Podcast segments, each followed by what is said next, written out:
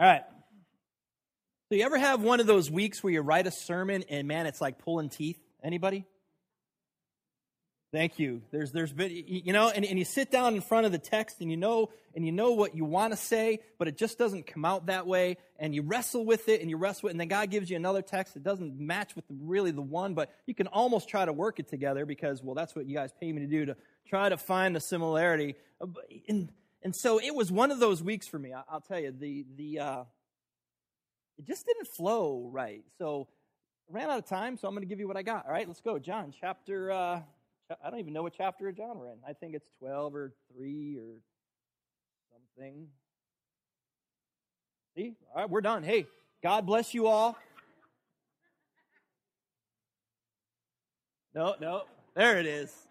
Oh, John 12. Okay, good. I'm going to pray. We're we're going to get into it. God, I want to thank you for your grace and your mercy. And Lord, and even though God, um, the thoughts of men, the words of men cannot even compare to just a whisper of your spirit. Lord, I just pray that this morning that you're going to work out the details in what you want us to take away from this, God. You're going to work out the details in, in everything that we do together as a church. Lord, I pray that you would open our hearts, open our minds, open our lives to your word this morning. And Lord, I, just ask you that the words of my mouth and the meditation of my heart would be acceptable in your sight, my rock and my redeemer. Amen. Uh, one quick thing that I forgot to mention um, Battle of the Bands. Everybody know about the Battle of the Bands? Yeah? August, no, April 27th is the Battle of the Bands. Uh, we still need three more bands to fill up the, the roster.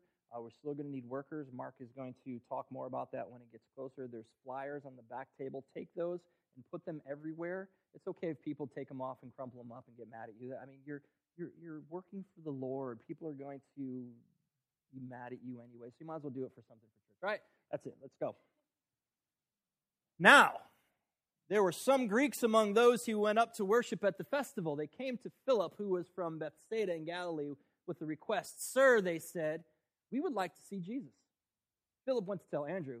Andrew and Philip, in turn, told Jesus. Now, let me give you a little setting of what's going on here. Jesus has come into Jerusalem. They call it the triumphal entry, right? People are stoked they're thinking the Messiah has arrived, and they're, they're giving a woo hoo, and you know, and they're they're laying the palms down, and, and everything everything is going really well, seemingly for Jesus, right? And so the crowd is there, the disciples are there, things are things are happening, things are shaking. But this is a very weird part of the story because in this, first of all, it mentions these people who are Greeks and they're going up to a festival or something, a religious ceremony, the Passover, that's taking place in Jerusalem. Okay, that's the first kind of strange thing. The second thing is none of the other gospel writers mention this incident with the Greeks. And the third thing is they ask a question. They want to see Jesus. And then there's nothing. They disappear. We don't know if they ever got their answer. We don't know if they ever uh, got to see Jesus it was like John thought it was important to write about, but not so important to give any real details about. Now, we could probably assume that these Greeks were God-fearers. They were attracted to Judaism. They were attracted to the morality of it. They were attracted to the monotheism, the worshiping of one God, but they were not converts because it would say that they were. They were not converts, and they probably didn't want to take that final step of circumcision to become converts of the Jewish faith, which I can't say I, I would blame them at that point. And so what we do know is they are on this quest to see Jesus. They have taken notice somehow in some way. Now, if Jesus is the Savior of the world, and then maybe what John is trying to communicate to us here is that the world, represented by the Greeks, the world is beginning not only to take notice of this guy, but now has begun to seek him. The world is finally taking notice of Jesus. Then what does Jesus do? He completely ignores the whole situation. They go up, hey, Jesus, got some guys looking for you. What's he say? What's he say? He would tell them, the hour has come. It's time it's It's, it's going to take place. Here it is. And what's going to happen is not tragedy, but what is going to happen is his triumph over death once and for all. He says that the, the, the he, he would be glorified. You know, why don't we go to the next verse? Because that's, that's in there. What I want to see. Just flip it up one. Let's, um, you know, this is not what I want. Go back.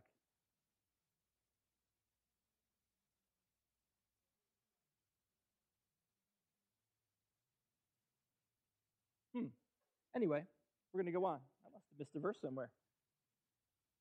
This is so embarrassing.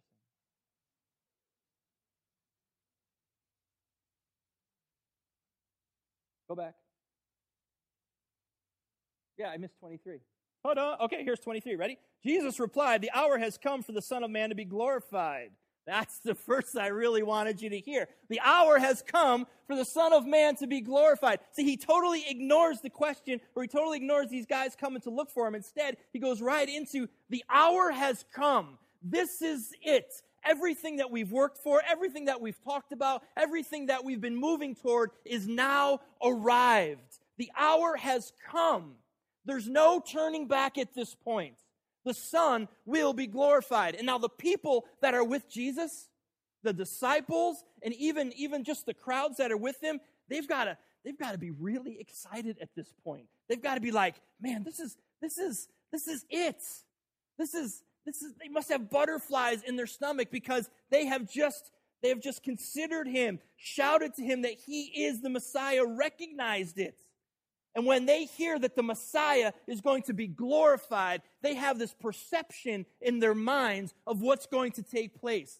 That he is once and for all going to take over. That the kingdoms of the world are going to be groveling at his feet, including Rome. And that he will finally set them free from Roman oppression.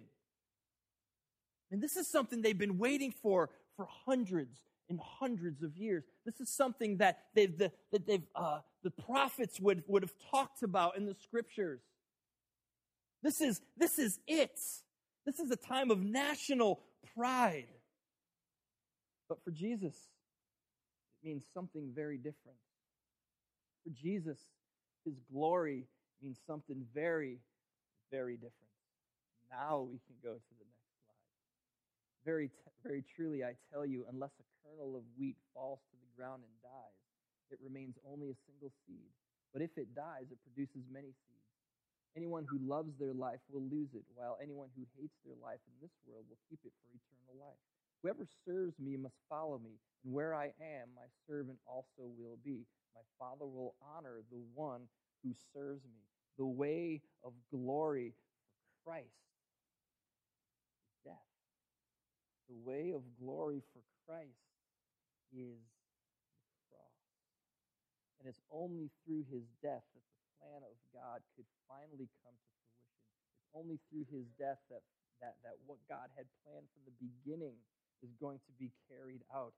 He is going to have to suffer at the hands of people who hate him, who don't believe in him. And he is going to be killed so that in the end, his teachings, his words, and his life can can spread out into the world and take root and begin to change everything. And he continues to put this idea of death, not only for himself, but for those of his disciples, those of the people that are going to follow him, that are going to serve him. Remember, we've been talking about this for the last few weeks.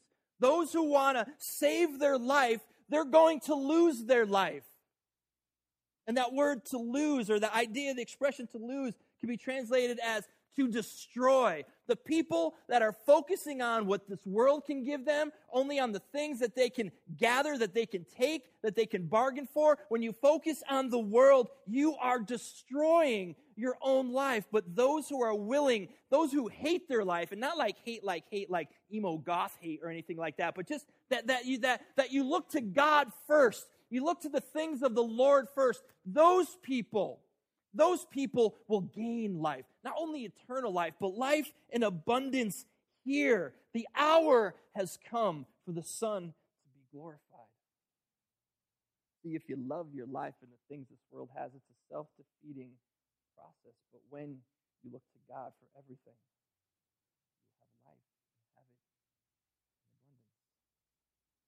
whoever serves Jesus hates their life is going to have life. You got to put God first. Man, it seems to be a, that seems a lot to ask for just us people, right? Check check out this verse in Hebrews. Now I'm going to see if this thing's going to work here. Okay. Oh, oh. Good. During the days of Jesus' life, Hebrews 5 says this During the days of Jesus' life on earth, he offered up prayers and petitions with fervent cries and tears to the one who can save him from death. He was heard because of his reverent submission. Son though he was, he learned obedience from what he suffered, and once made perfect, he became the source of eternal salvation for all who obey him, and was designated by God to be high priest in the order of Melchizedek.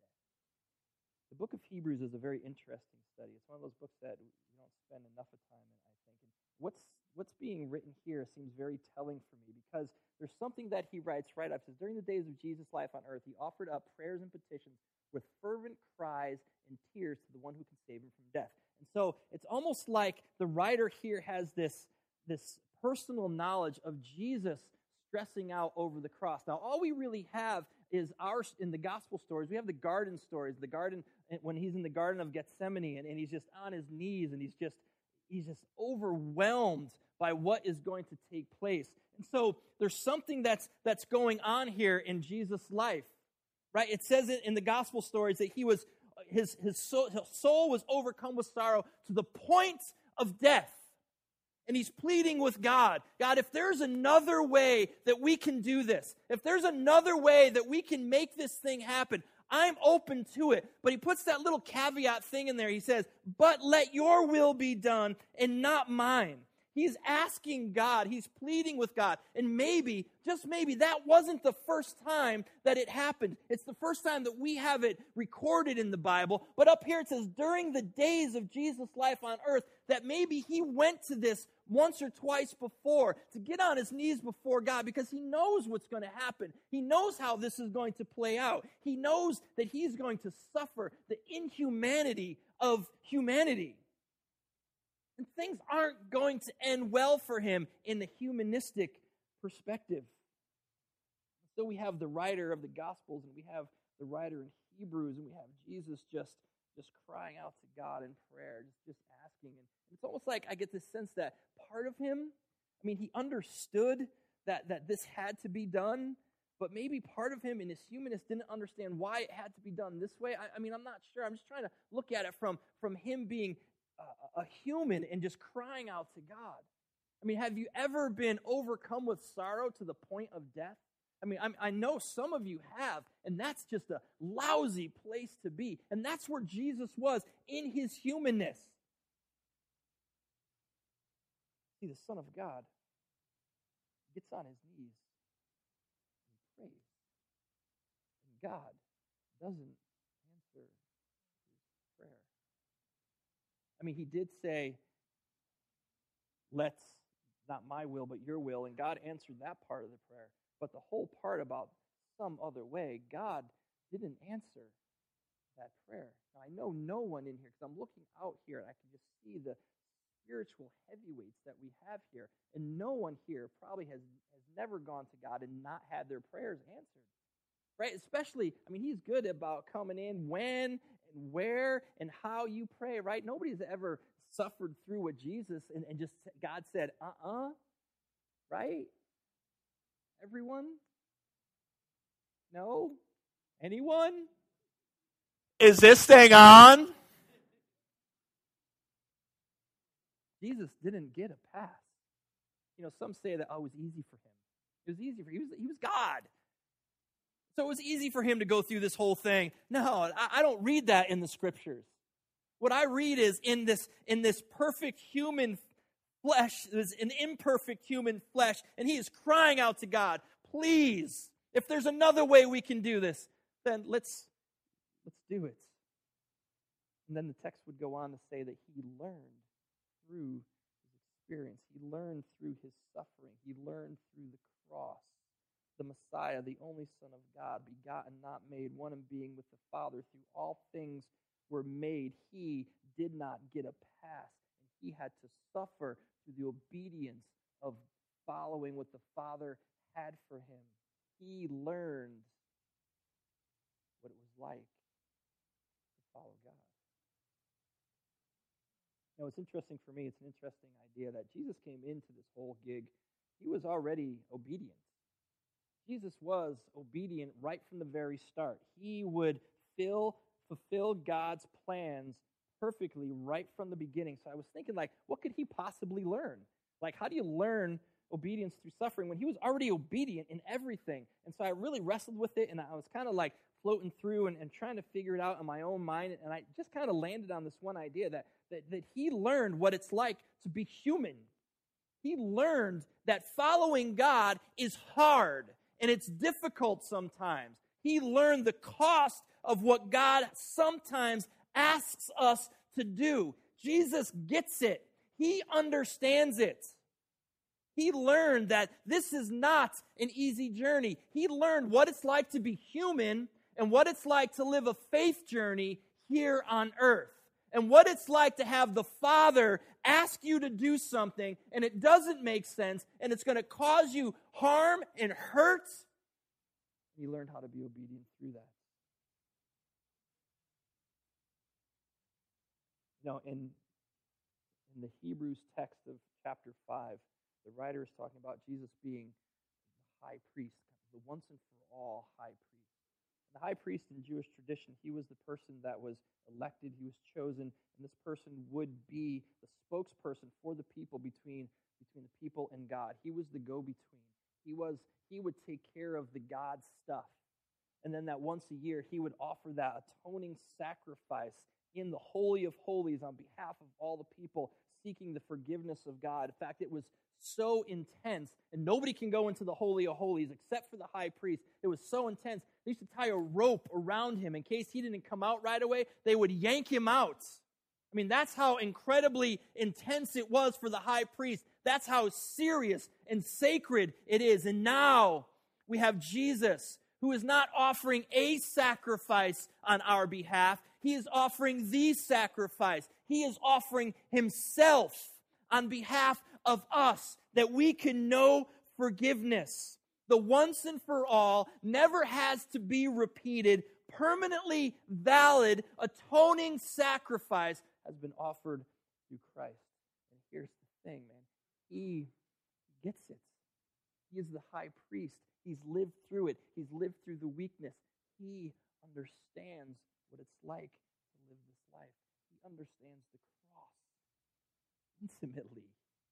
He, he knows the physical and the emotional pain that, that, that we experience in our lives. The inhumanness of the human condition.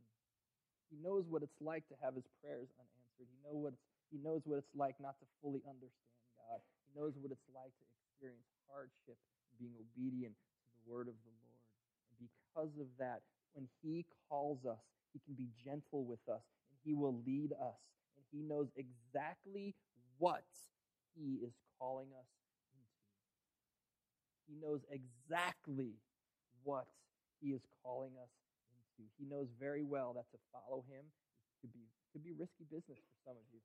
Could be very risky for some of you. You may risk your security. You may risk your your safety, your comfort. You may risk your good name. Yes, you'll get the reward at the end, a reward that the world can never, ever even come close to. But you may be asked to risk a lot, to follow Jesus, to serve Jesus, to put Him first in your life and put everything else in second, may put you in situations that could be dangerous.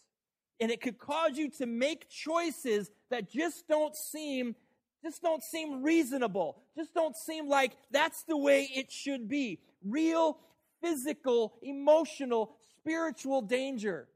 In Matthew 10, Jesus tells the disciples, I am sending you out like, like uh, sheep among the wolves. Just so you know, that's not an uplifting, feel good analogy, okay? Because wolves eat sheep. All right, and not like they slaughter them nicely and then they cook them up over fire. No, they rip them apart. What Jesus is telling them is, you know what? You may be in danger. Your very life, people are looking to devour you. Now, that's not one that puts people in the seats. I, I get it, but that's that's that's what the Bible tells us. And you know, I, I think I think we get it. I think as a church we've talked about it enough that following Jesus could be hard, right? I mean, I mean he I mean he suffered with with with petitions of the Lord, just like God, no, please, and he had it hard, and we know that that it's it's it's difficult. But here's the thing: I think we gotten soft because the things that we really consider difficult, I, I and and listen, I'm not pointing a finger at you all because I'm included in this. I, I think about the things that we really look at as difficult, like uh, serving. I, got to, I, I gotta, I gotta live sacrificially, like and give of my time, give a talk about money again. I got to give of my finances, and you know, and I got to try to, I got to try to make serving like almost a lifestyle. I mean, that's hard, right? And, and, and, and it's and, and you know do it more than actually just you know once in a while church event i mean come on i mean that can be very difficult to live a lifestyle of serving instead of just making it a church event and oh let's not even get into church they expect me to go to church every week okay well i go to church most weeks I go to church some weeks because, I mean, come on, man, it's summertime and it's hard to make it to church every single week. You know, you got beach days. He starts at 10 15 for Pete's sake. By the time I get out of here, I mean, 10 and 2, those are the tanning hours, right? I don't make it to the beach in time. I mean, really, every single week, that's hard. And then, of course, the wine trail in Connecticut's opening up soon. We got to hit the wine. I mean, come on, Sunday's the perfect day for that. It's hard to go to church every single week. And then when I'm there, I'm expected to be what? Transparent in front of people. I got to get to know people. They got to get to know me. I'm, i just can't get away with, hey, how you doing? Great. And your, and your life is falling apart behind you, but you're like, yeah, great. No, that's not what we expect here. And so it's hard to be transparent. It's hard to actually care about people and get to know them. It's even harder to allow yourself to be known. So it's hard to follow Jesus, isn't it? And then, oh, to read the Bible. I'm tired at the end of the day. You ever like sit down and read the Bible and read the same in line like seven times? And you just like phase in and out. You're like, okay, I'm done. God must be calling me to sleep. right? I got to read the Bible. And then, and then, you know, there's these Bible studies where like small groups of people get together and we have to read stuff and I got to order a book. That's hard, man. I got to read another book on top of having to read the Bible. And oh, wait, you know, it's hard enough for me to live what little I read anyway. And now you expect me to be accountable to other people? Come on, man. That's that's that's hard thing about following Jesus right there. Accountability. Mm-mm. I'd rather be accountable to myself. This way I can go easy on myself or hard if I need to go hard on myself. And then there's that whole prayer thing. We're expected to pray. That's hard to pray, to commit to prayer. I mean, we've already established that. I, I, I firmly believe if God worked at the drive through at McDonald's, he would get fired in a week because he never gets the order right. Um, I mean, right? He never seems to get it right. We've said he doesn't seem to listen to reason. And so, you know, prayer, why bother doing something that this doesn't seem to have the results I want them to have anyway? Oh, and that once a month prayer thing at the church. It's summertime. You really expect me to come out and pray and do something? I don't pray in public. I don't like to pray in public. I'm not a good prayer in public. So it's hard. Now, listen, I'm not trying to guilt anyone here. What I'm working with is shame. Okay? That's something completely different. All right? I'm not trying to guilt you. Because, yes, following Jesus is hard, but the things that we consider difficult, the things I've considered difficult, I mean, really, Dennis? Really? What we've just talked about are just basic tenets of a healthy relationship with the Lord. That's nothing special. You read the Bible so that you can get to know God a little bit. You pray to Him because that's what the Bible says that we should do to get to know God a little bit. You come to church so you can join the community of faith and be encouraged and get to know God a little bit. These are just basic relational things that He asks of us. And we think those are hard? Really? Let me, let me remind you, let me remind you of hard. I don't even know if it's up there, I'm not even go. I don't think it is. Second Corinthians chapter 11. This is Paul talking, right? And um, this is hard. This is what Paul says about his serving, following Jesus. They've worked much harder, been in prison more frequently, been flogged more severely, been exposed to death again and again. Five times I received from the Jews 40 lashes minus one. Three times I was beaten with rods. Once I was pelted with stones. Three times I was shipwrecked. I spent a day, a night and a day in open sea. I've been constantly on the move. I've been in danger from rivers, in danger from bandits, in danger from fellow Jews, in danger from Gentiles, in danger in the city, in danger in the country, in danger at sea, and in danger from false believers. I've labored and toiled and have often gone without sleep. I have known hunger and thirst and have often gone without food. I've been cold and naked. Besides everything else, I've faced the daily pressures of my concerns of all the churches. That's hard. That's that's that's to serve Jesus. We have to follow him hard. That's Paul going, I'm going to serve Christ by following him into the most intense places that that I can find. I'm going to be obedient to where God calls me. And listen, I know that God isn't calling you into, uh, some of you into another country, but He may call you into places where people can be vicious. I mean, I'm sure some of you are going to experience that this Easter when you have to go to your in laws for dinner, right? I mean, sometimes that could be just intense, but He's calling you there to be the light of the world. That's, that's hard. You know, we, I think we have the criteria for God's will just all messed up. What if? Just what if? What if? In reality, to put God first, to follow Jesus meant that we would put ourselves in very inconvenient, embarrassing, dangerous, financially dangerous, emotionally dangerous, physically dangerous places where the, and do things with the, that the world would say, in the world What are you thinking? That's foolish.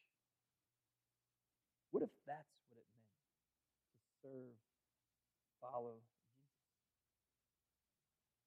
Okay, I got, I, I got one more thought, one more verse for you guys, and then hopefully this will all make some sense. This is Jeremiah chapter 31. The days are coming, declares the Lord, when I will make a new covenant with the people of Israel and with the people of Judah. It will not be like the covenant I made with their ancestors when I took them by the hand to lead them out of Egypt, because they broke my covenant, though I was a husband to them, declares the Lord. This is the covenant I will make with the people of Israel after that time, declares the Lord. I will put my law in their minds and write it on their hearts. I will be their God, and they will be my people. No longer will they teach their neighbor or, or say to one another, Know the Lord, because they will all know me, from the least of them to the greatest, declares the Lord. For I will forgive their wickedness and remember their sins no more. This is, this is the only time in the Old Testament where there's a new covenant spoken of. And man, I tell you, this opens up some really deep insights to what God wants to do, to the direction that God is moving in. And the background for this is the covenant that he made at Sinai with, with, uh, with Israel, right? And here's the thing of that covenant it was based upon obedience and not being obedient. If they were not obedient to the covenant, it brought God's judgment. If they were obedient to the covenant, it brought God's blessings. It was very black and white. But here's, here's the thing Israel failed in keeping the laws or the covenant that God gave them. They failed miserably. They even failed in trying to just worship Him alone and not having other gods. They were completely incapable of any obedience. They couldn't do it. They couldn't get it right, as humanity has proven for since humans have been around. And so God has to step in. Something different has to happen. It has to change. And God says, I myself am going to make the change. I am going to bring something new. I'm going to do a new thing. And it's going to be very, very different. It's going to change from what it used to be to what it will be. God is going to fulfill his plan, his covenant. The change is going to be internal. The change is going to be something on the inside. And this change is going to empower us to be obedient to the Lord. See, the old covenant was written on stone, and it was written, it was an external thing, and it was out here. But the new covenant is going to be written in the hearts of people. The new covenant is going to be written in the minds of people. It's going to be in our desires, and the transformation is going to be so complete we're not going to need prophets and priests anymore. Have you ever heard the term the priesthood of believers? The transformation is going to be so complete that we all will be priests and that we all can get involved in God's stuff and we all can go to the Lord one on one, the Holy of Holies, enter right in. Jesus opened it. We're not going to have to teach people anymore. Know the Lord because those that have had this covenant written on their hearts will know the Lord and have that deep desire for Him because to know Him is a very intimate intimate relationship and it touches our minds and it touches our emotions and it touches our will and our desire. It touches our very soul. It's a relationship that says the old is gone. The old you is gone. And something new and beautiful has been created. It's the forgiven forgetfulness of our sins that the Lord promises. He will remember our sin no more. This is His new covenant. This is what He is going to establish with us. This is the gospel. This is Jesus Christ. So, church, we are in the new covenant right. We are in what, what Jeremiah spoke of right now the new and everlasting covenant. And it says that we will know God deeply and intimately. And our desire will be for Him. And so we have to ask ourselves if we are not living in that sold out desire for the Lord, we allowed Him to write that covenant on our hearts. I'm not questioning anybody's salvation, it's not my job. I hope this raises a question in your heart. Man, if you think just the basic things of Lord are just too hard and you just can't get them right, man, I would argue that the Lord has yet to take his finger and write his law across your heart. Because when that happens, when that happens, everything, everything changes. And you react and you respond to this world in a much different way.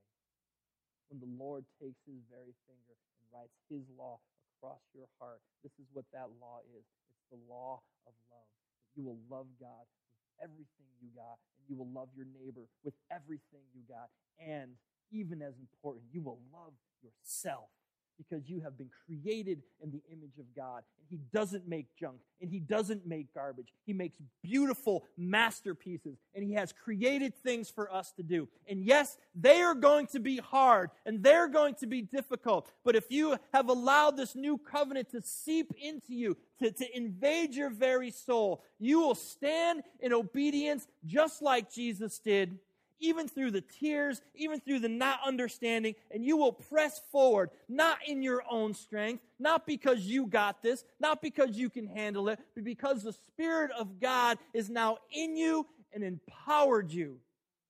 Do, do you understand this? As we're moving through Lent, we're getting closer to Easter. It's in, it's in two weeks for the celebration of Jesus and his resurrection. But we've been doing the hard work of really looking at ourselves Man, are you are you sold out for living? I mean, are you are you willing? Are you willing to make the sacrifices?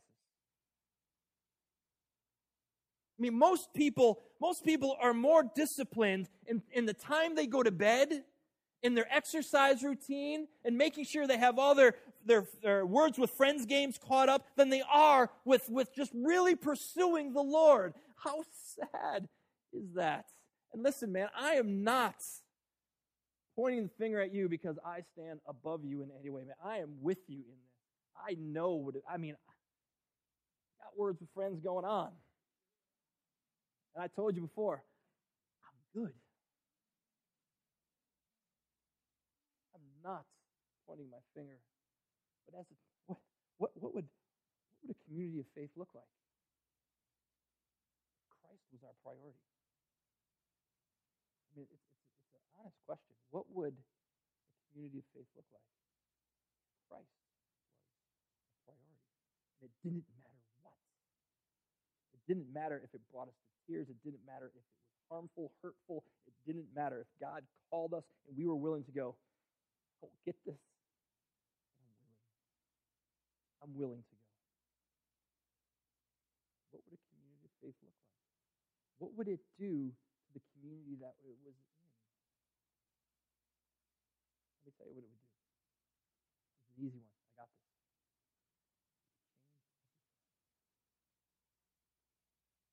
Jesus said that if we are to serve him, we are to follow him. And he knows exactly what he is calling us into. He knows our human condition. He knows about being tired. He knows about being hungry. He knows all the things that we claim are so difficult in our walk. He has lived through it more. And, and because of his obedience, he came out the other side perfected. And because of him, we can know the perfection of his his righteousness, not our own. This doesn't mean you're going to live a perfect life, but because of Christ, in God's eyes, you have been made perfect. Amen. That's good news. So, are you willing all of that junk? Open your heart and your soul. Allow the very finger of God to write the new covenant across your heart.